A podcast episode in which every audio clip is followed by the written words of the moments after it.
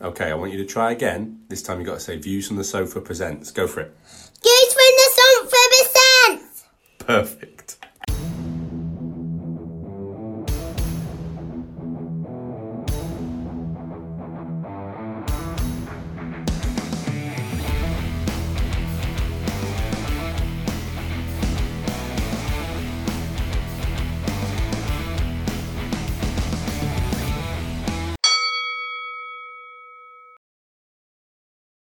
Hello and welcome to From the Canvas podcast, your monthly review of all things boxing.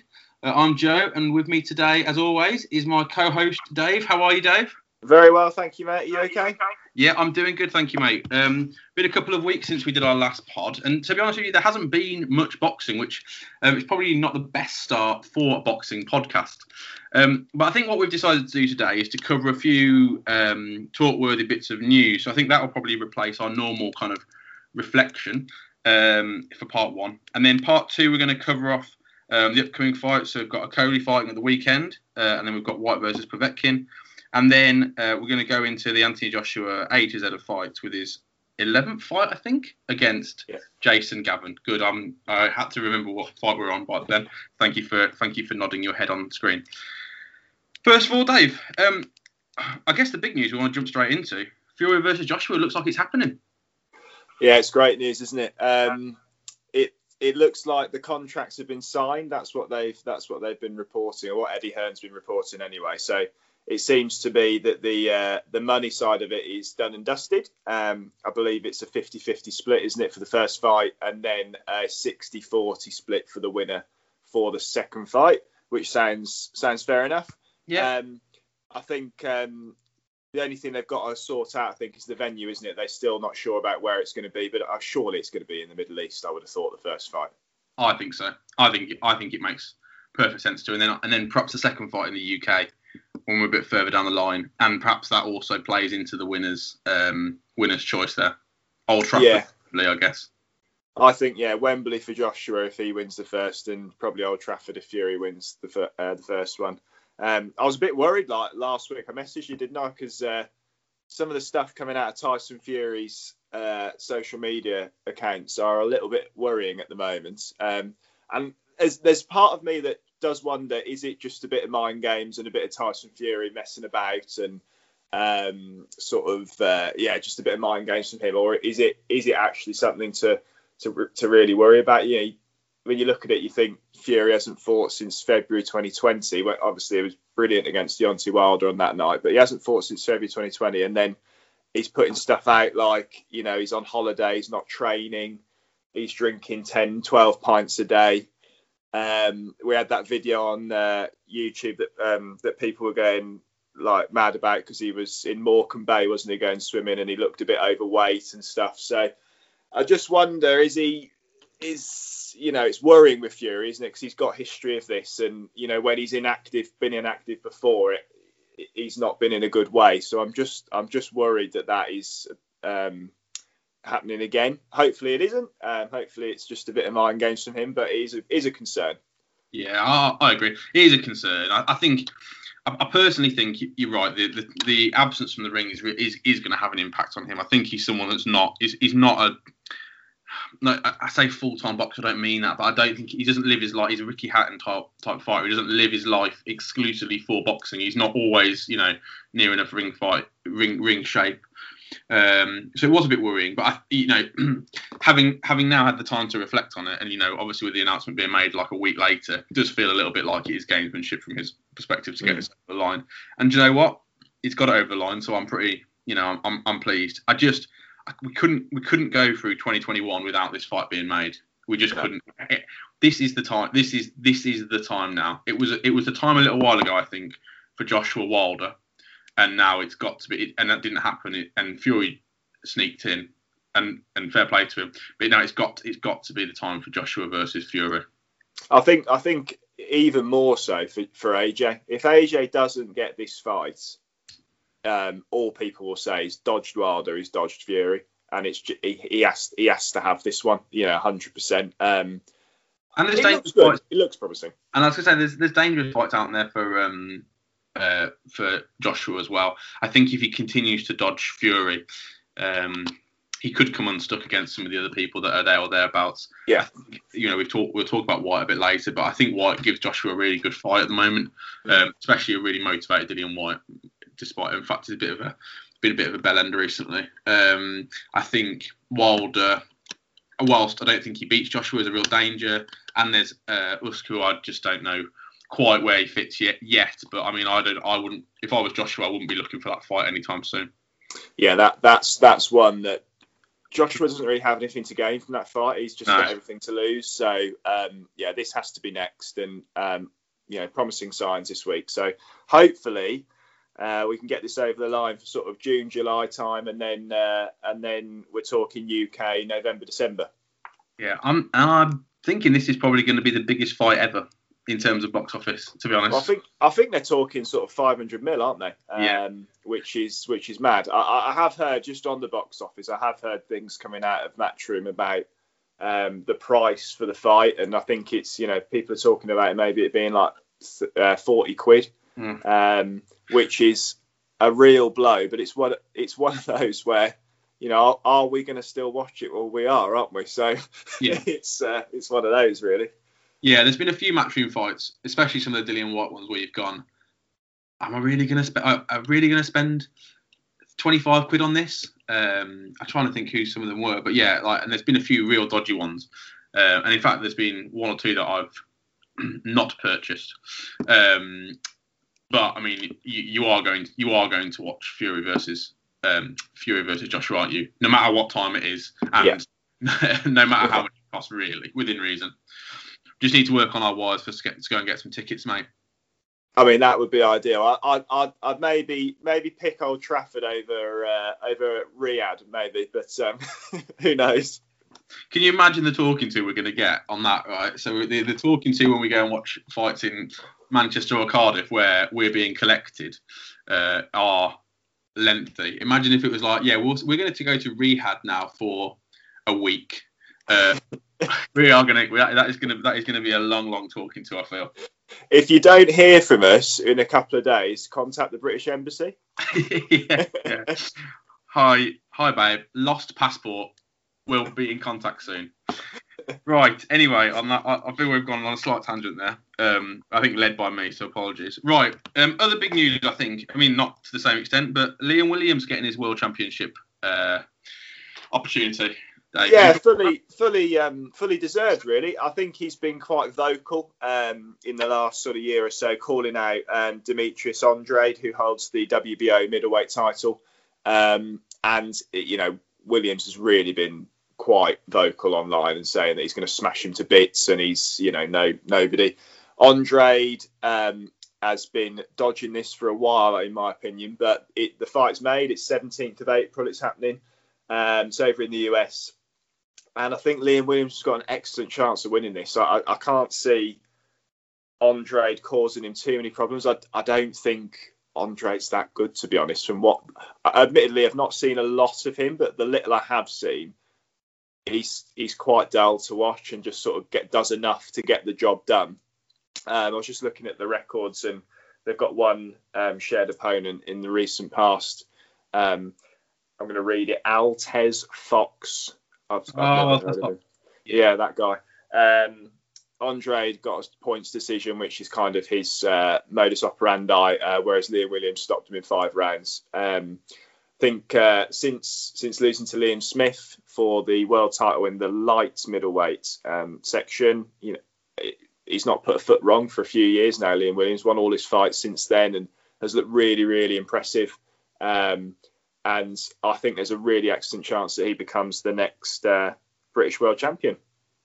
Yeah, let's hope, and let's hope so. You know, um, the the more British world champions we can have, the more interesting fights we get, the bigger undercards we get, the bigger the better. The, the more fights we get on a Saturday night on B T or on Sky. So yeah, I'm all I'm all I'm all for that. Good luck to him.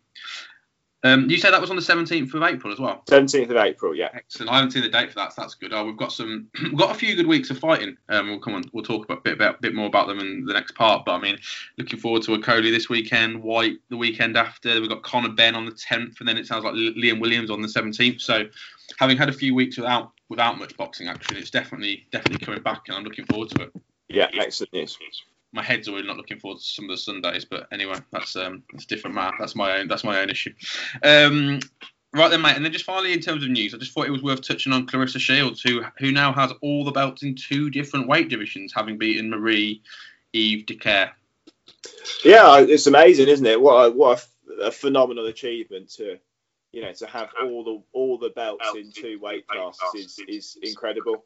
Um, I'm a bit torn on it, if I'm being totally honest. Um, just from a sense, you know, in terms of the, the magnitude of the achievement, I'm not. I don't want to downplay it at all because it's it's a wonderful achievement. She's a really excellent boxer. There's no doubt about that.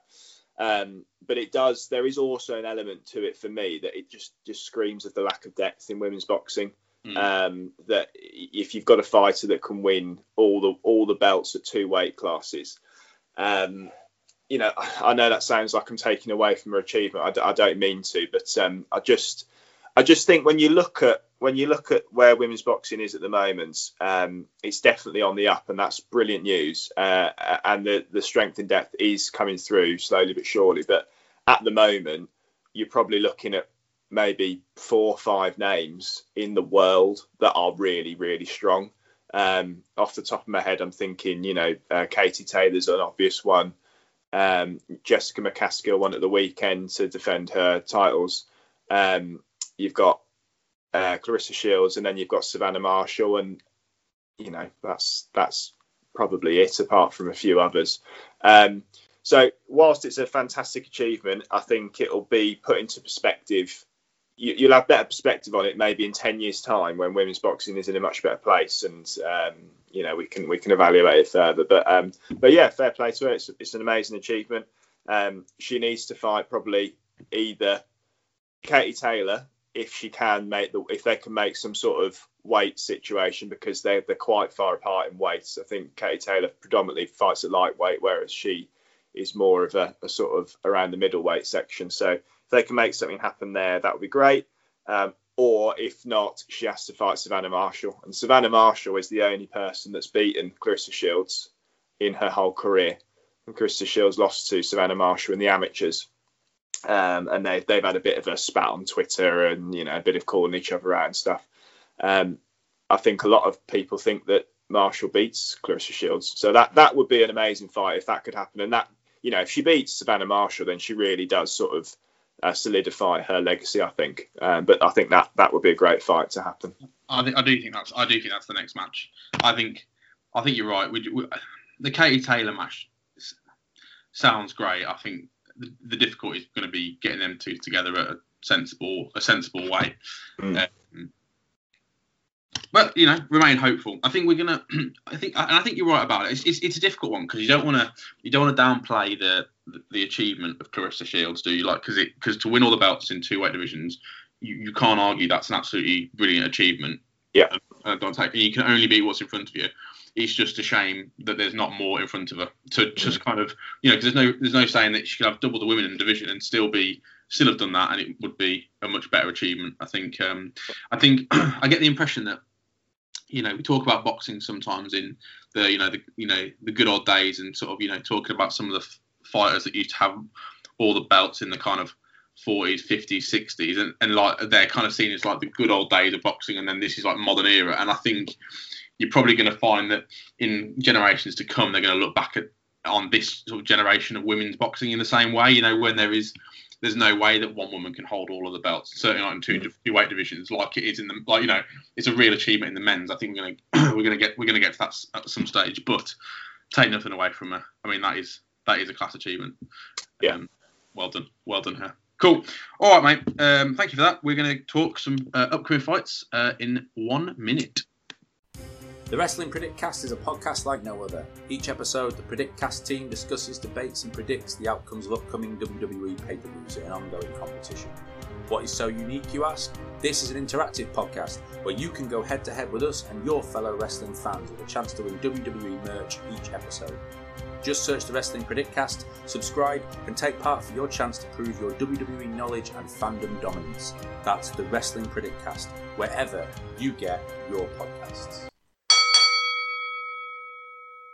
So, mate, we're going to come back to some of the fights um, that are coming up over the next couple of weeks. I mean, we've already because there hasn't been any boxing in the last couple of weeks, we have already briefly touched on some of these fights in previous pods, but I think it's probably worth us just reflecting on um, where they've got to, any changes in thoughts. And I think it's probably worth having a little chat around um, some of the shows as a whole. So first of all, I'm going to talk about the fight that's coming up at the weekend. And now I will say, depending on when this comes out, uh, this might have already happened. Um, so we might have already got the predictions uh, wrong by the time you listen to this. So if that is the case, then just um, just fast forward accordingly, um, right up until the next advert, please. Um, but, uh, Dave, Lawrence Okolie, fancy his chances? Yeah, well, I've just, I've just as you were talking there, I thought I'll just have a quick look on Sky Bet um, to see where we are with it odds-wise. And Okolie's one to three on um, with the bookmakers at the moment. So they fancy his chances. I just think, you know, like we've we've spoken about it before, and I, and I do I do think the more I look at it, we've definitely massively downplayed his opponent. I, I mean, I know we've I know we've said that he, I know we've said that it's his hardest fight of his career. But um, the guy's fighting is no mug. The guy's fighting is a decent, a decent level operator, and it will, it will be, it will be a tough ask. But I, I just think he's getting him at the right time. I think the, the you know, Głowacki's getting older and older, um, and starting to slow down. And I, I just think a young Okolie will, will have enough. I think he'll, he'll keep him at distance and um, try and use his jab effectively. And, and I, I, you know, if, if it were me, I would back him late on. Um, for either a points win or a stoppage, but like I said, like we've said many times, um, that probably means like Głowacki first round T K O maybe something like that. But yeah, yeah I, I think I think you're right. I think you know what we started off talking about. I mean, the the uh, the the um, in, improved rating that we've given Głowacki over these podcasts. Uh, Is really a stepping down from a high horse of being com- super confident on the predictions to the reality of the situation, which is um, Głowacki. Głowacki does present a real challenge, I think, um, for Okolie. I mean, not what we said a few podcasts ago, but I mean, we were talking about um, Głowacki in terms of Charles Martin, and, and that that was cruel, uh, not on Charles Martin, but certainly on Głowacki. Um, I think. I think I think what if we if we're comparing Głowacki to a different fighter, and I'm not talking in terms of style, but I think. You know, you're talking perhaps around your, you know, your, maybe your Povetkin level, something like that, mm-hmm. where you'd like to think an Anthony Joshua beats a Povetkin nine, you know, nine times out of ten. But there, but there is a bit of a danger with Povetkin. This is the same thing we saw with Dillian Whyte, and we'll come on to it in a minute. But that that's the kind of way the fight looks to me. You know, it should be should be a winnable, should be a very winnable one for Okolie. Um, but don't write Głowacki off. Is what we're I now, think the nice the nice thing for Okolie in this fight is because it's for his first world title, he can box any way he wants. He just needs to win. Um, yeah. You know, he hasn't got. It's not like an A J fight um, where. It's he's got to a level where A J needs to look good and he needs to win within, you know, within the distance and, and look impressive. Okolie doesn't have any of that pressure at all. He just needs to win the fight. So if that means that he needs to st- sit on the end of a, a long left jab and just box for twelve rounds and win on points, and so be it. He just needs to win the world title. Um, so that that's a nice pressure to um, to not have. Yeah, and then and then I just wanted to touch before you know before we go on to White versus Povetkin, I just wanted to touch a bit more on the wider card.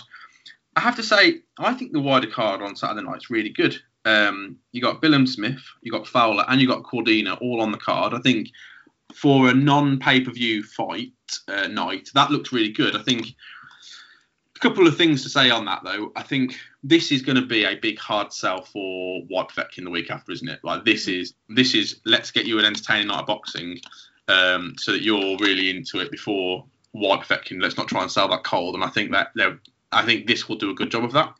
I also think it's a shame that we've got um, those three fights. So Billam-Smith, Fowler, and Cordina. Billam-Smith being for the Commonwealth and British Cruiserweight titles, and the narrowest margin is one to twenty on those three fights, uh, wow. which is which is the Billam-Smith fight. So the bookmakers are giving their opponents essentially very little chance of, of any upset here, um, mm.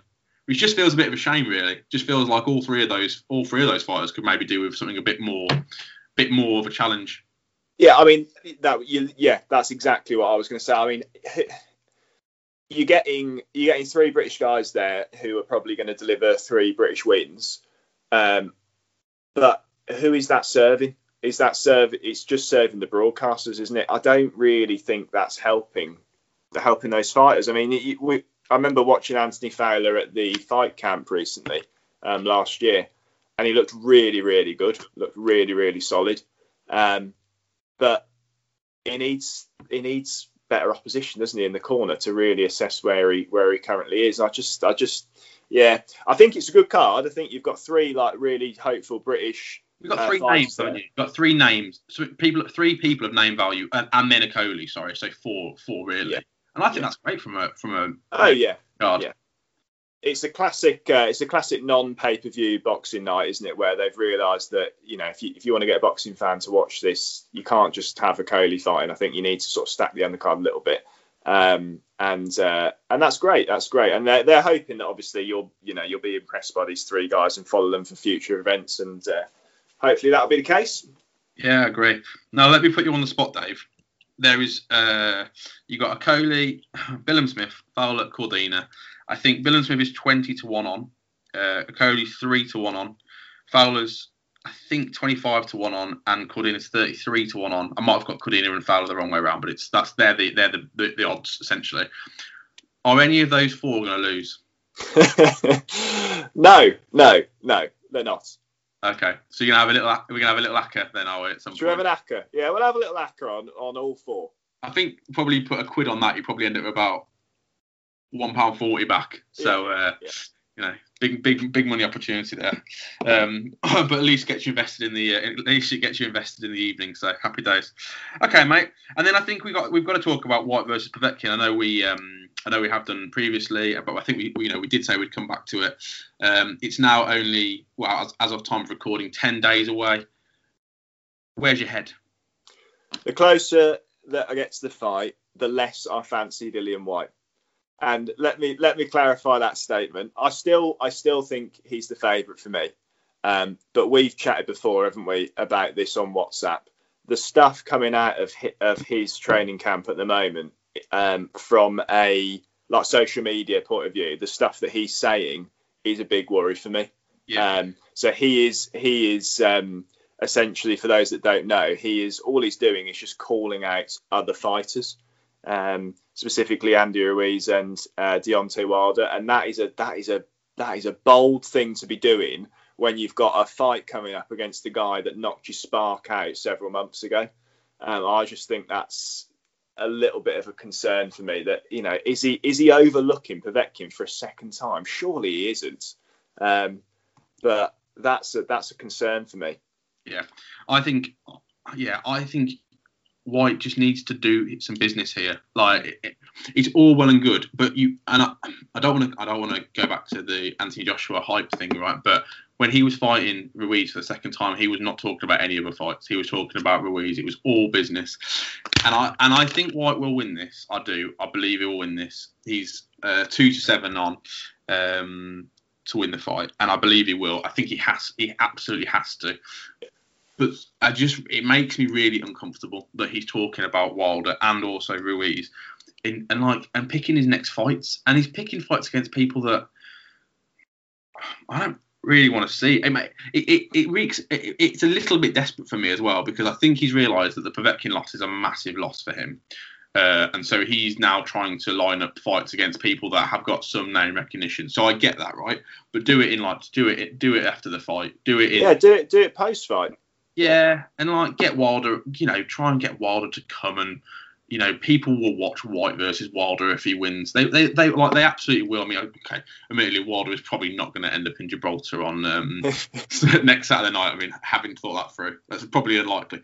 But no, but you know, there's nothing, there's nothing wrong with the the sort of pantomime element of boxing when you get, you know, you get your Wilder down to Gibraltar somehow. And he, he comes in the he comes in the ring after the after White's knocked out Povetkin, and they have a bit of a, a trading of words, and you know that it is all pantomime stuff. But at the end of the day, it's good viewing, and, and it gets you it gets you excited. But do that after you've won. Don't don't do that. Don't do that two weeks before the before the fight, but specifically against a guy that literally knocked you spark out like a few months ago. You know, show some respect to your opponent, and um, take it seriously, which we hope he is, but, it, you know, it is a worry. Yeah, I just, I love the arrogance of it as well. Like, I, I mean, as much as I'm really nervous about it, I do love the arrogance of it, being like, yeah, this guy did spot me out, but what I'm going to do is I'm going to fight him again, and then what, what I'm going to do is I'm going to call out better people after him. Like, what in what other sport would you do? What in what other sport would you do that? Do you know what I mean? Yeah, maybe beat the, beat this guy first, maybe. Uh, the comparison is, I mean, what was the score? Was it Paris Saint-Germain, Barcelona? It was four one, wasn't it? It's Paris yeah. Saint-Germain, right? That's essentially the same as Barcelona going, I'll tell you what, when we play when we play Chelsea in the next round, we are going to batter them. We're like, you aren't, you like focus on, you, you're four one down, mate. Like, you lost the first game pretty horrifically. Maybe focus on the second leg. Yeah, it's exactly that. It is exactly that. Yeah, anyway, anyway, no, what, what, have to bring in some f- football analogies. If you like uh, um, please do listen to the Team Sheet podcast, which is a new podcast on the network, which you will hear both our voices on. Um, it's a good listen. Anyway, very much off topic, but I'm sure our producer Ben will appreciate me for dropping a little yeah. uh, inter, intra-pod uh, um, public, publicity, so happy days. Right, mate, and we just need to finish on the White Povetkin um, story by... Uh, getting your opinion on the two pound coin. So I saw this. I literally saw this this morning. Um, the the the Royal Mint in Gibraltar, I think it's called Tower Mint. They have minted a brand new two pound coin to celebrate the biggest sporting event in their history, which is the Rumble in the Rock, and it features both boxers on the two pound coin, making Dillian Whyte the first ever boxer to feature on a sterling currency. Congratulations to Dillian. I mean, that's a fair, that's a, it's a claim to fame. Um, I wonder how, do we know how many they're making of those? I'm not sure. I, I, to be honest, I'm I'm tempted to order one just for novelty value. Yeah, I, you know, I was just thinking the same thing. I think I was just thinking the same thing. And then when and when Povetkin ultimately beats him, because it's been too uh, too cocksure on the fight, we can just put it in one of them Tesco's machines and buy buy our whole uh, buy our whole milk with it instead. Right, mate. Okay, thank you for that. I think that wraps up part two. Uh, we'll come back for Joshua fight number eleven. Coming soon to the Views from the Sofa Network is the Team Sheet, brought to you by the people behind From the Canvas podcast. The Team Sheet is a football podcast like no other. Each episode, the Team Sheet brings you a top eleven based on a set criteria, from the sensible, like the top English footballers, to the not-so-sensible, like the best footballers with food-related names. To get involved, look out for the Team Sheet coming this March, and for more details, go to views from the sofa network dot com. So, Dave... Part three, and we are talking today about Anthony Joshua's eleventh fight against Jason Gavin. Dave, just before we started recording this segment, you said to me this is a weird fight for Anthony Joshua. Do you want to uh, explain? I just thought it was a really frustrating afternoon, uh, like evening's work for him. He looked visibly, he looked visibly annoyed. I think, um, I think they mentioned on commentary, didn't they, that it, they'd previously sparred together, like in the last sort of year, and Joshua ba- bashed him about a bit.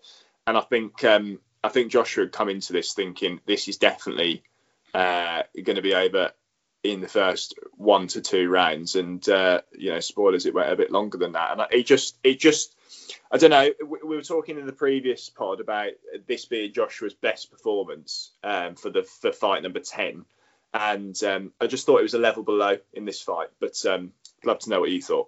Yeah, I agree. This was not one of Joshua's better fights. So, I mean, I think if we if we just take the fight and just go through it a, a, a bit. Um, so, Jason Gavin, not not any particular career of note. I mean, he's fought against a few big names. So, he fought against Deontay Wilder, lost. Fought against Michael Sprott, who, jo- who Joshua fought earlier on and beat comfortably, and then lost to Michael Sprott. Um, he came into Joshua fight off the back of two two back-to-back losses. Um, he then lost to Dave Allen. Subsequently, he's had two fights since. Anthony Joshua, win one, lost one. Um, oh, and he lost to Lucas Brown as well. So basically, any, any kind of any big name he's come up against, he's lost. Is mm. is, is, is, is a fair assessment of Gavin's career. Um, I thought the first the first round was quite um, was quite sort of lazy from Joshua. Um, it, it looked as though Gavin was just looking for a big swing, and actually, I've never seen a boxer who's who's like whose swing sort of relied so much on the whole of their upper body moving. It was like a sort of, like a sort of like, if you can picture like a kid sort of windmilling, it was a bit like that at times. Um, he did, yeah, he did, he did. As I put here on my notes, he did throw a bit in round one, but he's literally swinging. Um, Joshua hit with a straight left. It wasn't a particularly big hit, but it was clean, and it really um, struggled Gavin. Um, and and and then. Come the second round, um, oh sorry, and then I, I guess the, the rest of the first round was basically the commentary team just going, oh, we're waiting for it, we're waiting for it, we're waiting yeah. for it, and it didn't come. Second round, um, Joshua got his jab out, uh, his jab out. It sat very one-sided, um, and then the first knockdown, uh, Gavin Gavin was complaining about being hit behind the head, but there was didn't seem to me to be anything wrong with the first knockdown. No, it got no. completely, completely jolted. Um, then there was a big right, uh, sorry, a right, then a big left, which put him down for the second time. And then we were just waiting for the finish. But Gavin, to be fair to him, was very durable, wouldn't go down. Um, and then at the end of the second round, there was a weird sort of, there was a, a few punches thrown after the bell for me, which I don't mm. think didn't get picked up on too much. And then just to kind of finish off the, the, the sort of the summary of the fight, um, Gavin went down again at the early in the third round. Uh, at which point Joshua kind of definitely threw a few punches while he was on his knees. Now the referee was a bit slow in getting in, in there, but it looked it didn't look good, and, I, and you, you would have thought the referee was going to give a lecture.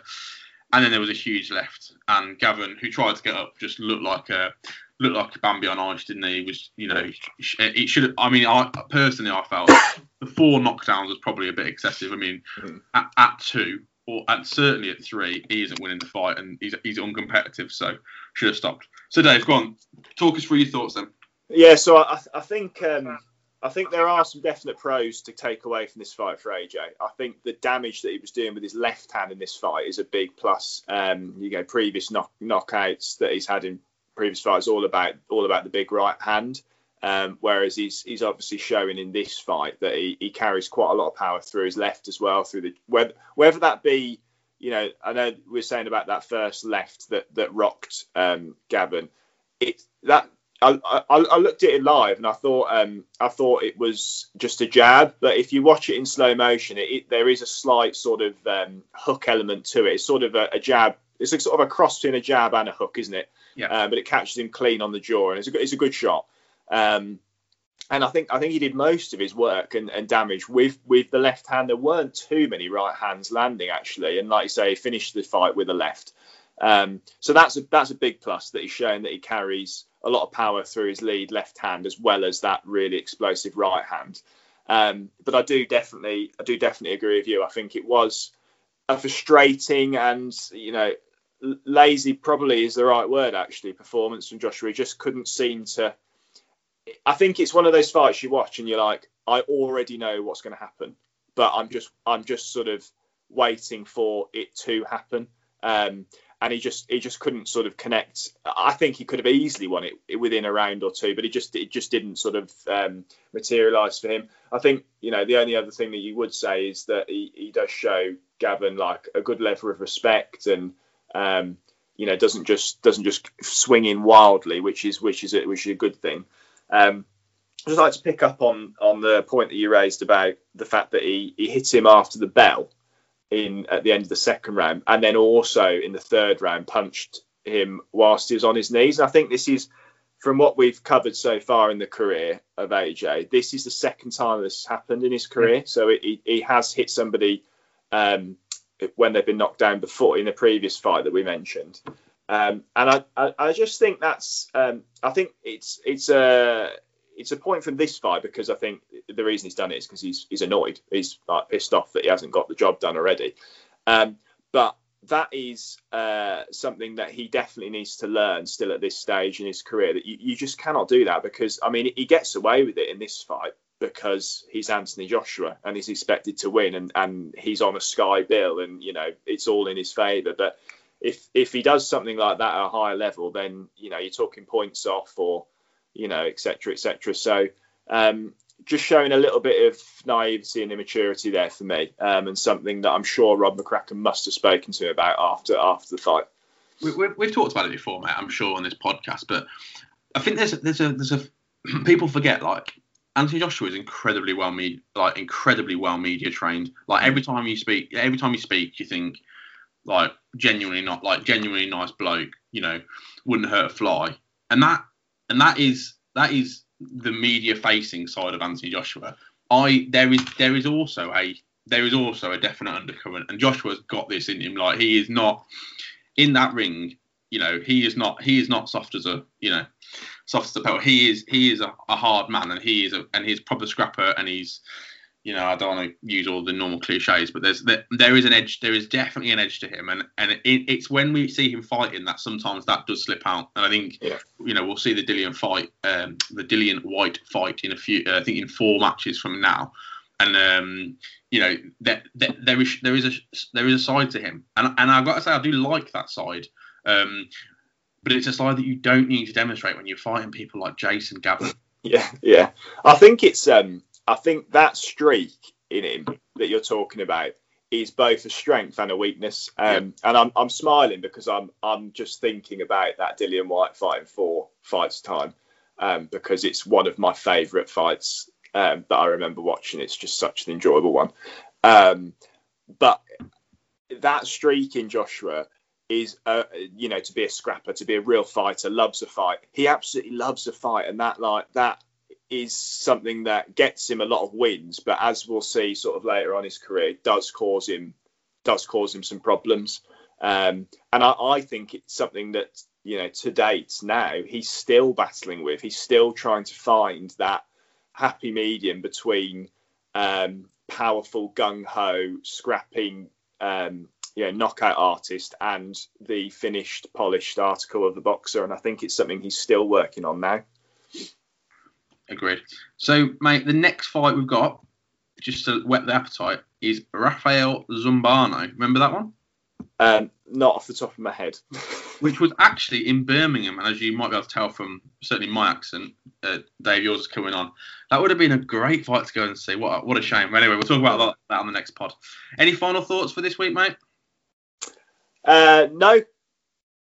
Great. Thank you for that insight. All I'm going to say then is come on, uh, come on, Okolie, bring another title home for us. Um, thank you uh, again to our producer, Ben, for putting this out for us. Uh, and thank you to all of you for listening. Um, we shall see you in a few weeks' time. Bye. Bye. Thanks for listening to the From the Canvas podcast, brought to you by the Views from the Sofa Network. If you like what you're hearing, be sure to subscribe wherever you get your podcasts. Want to get involved in the conversation? Then find us on social media. Just search for From the Canvas Podcast on Facebook, Twitter, and Instagram.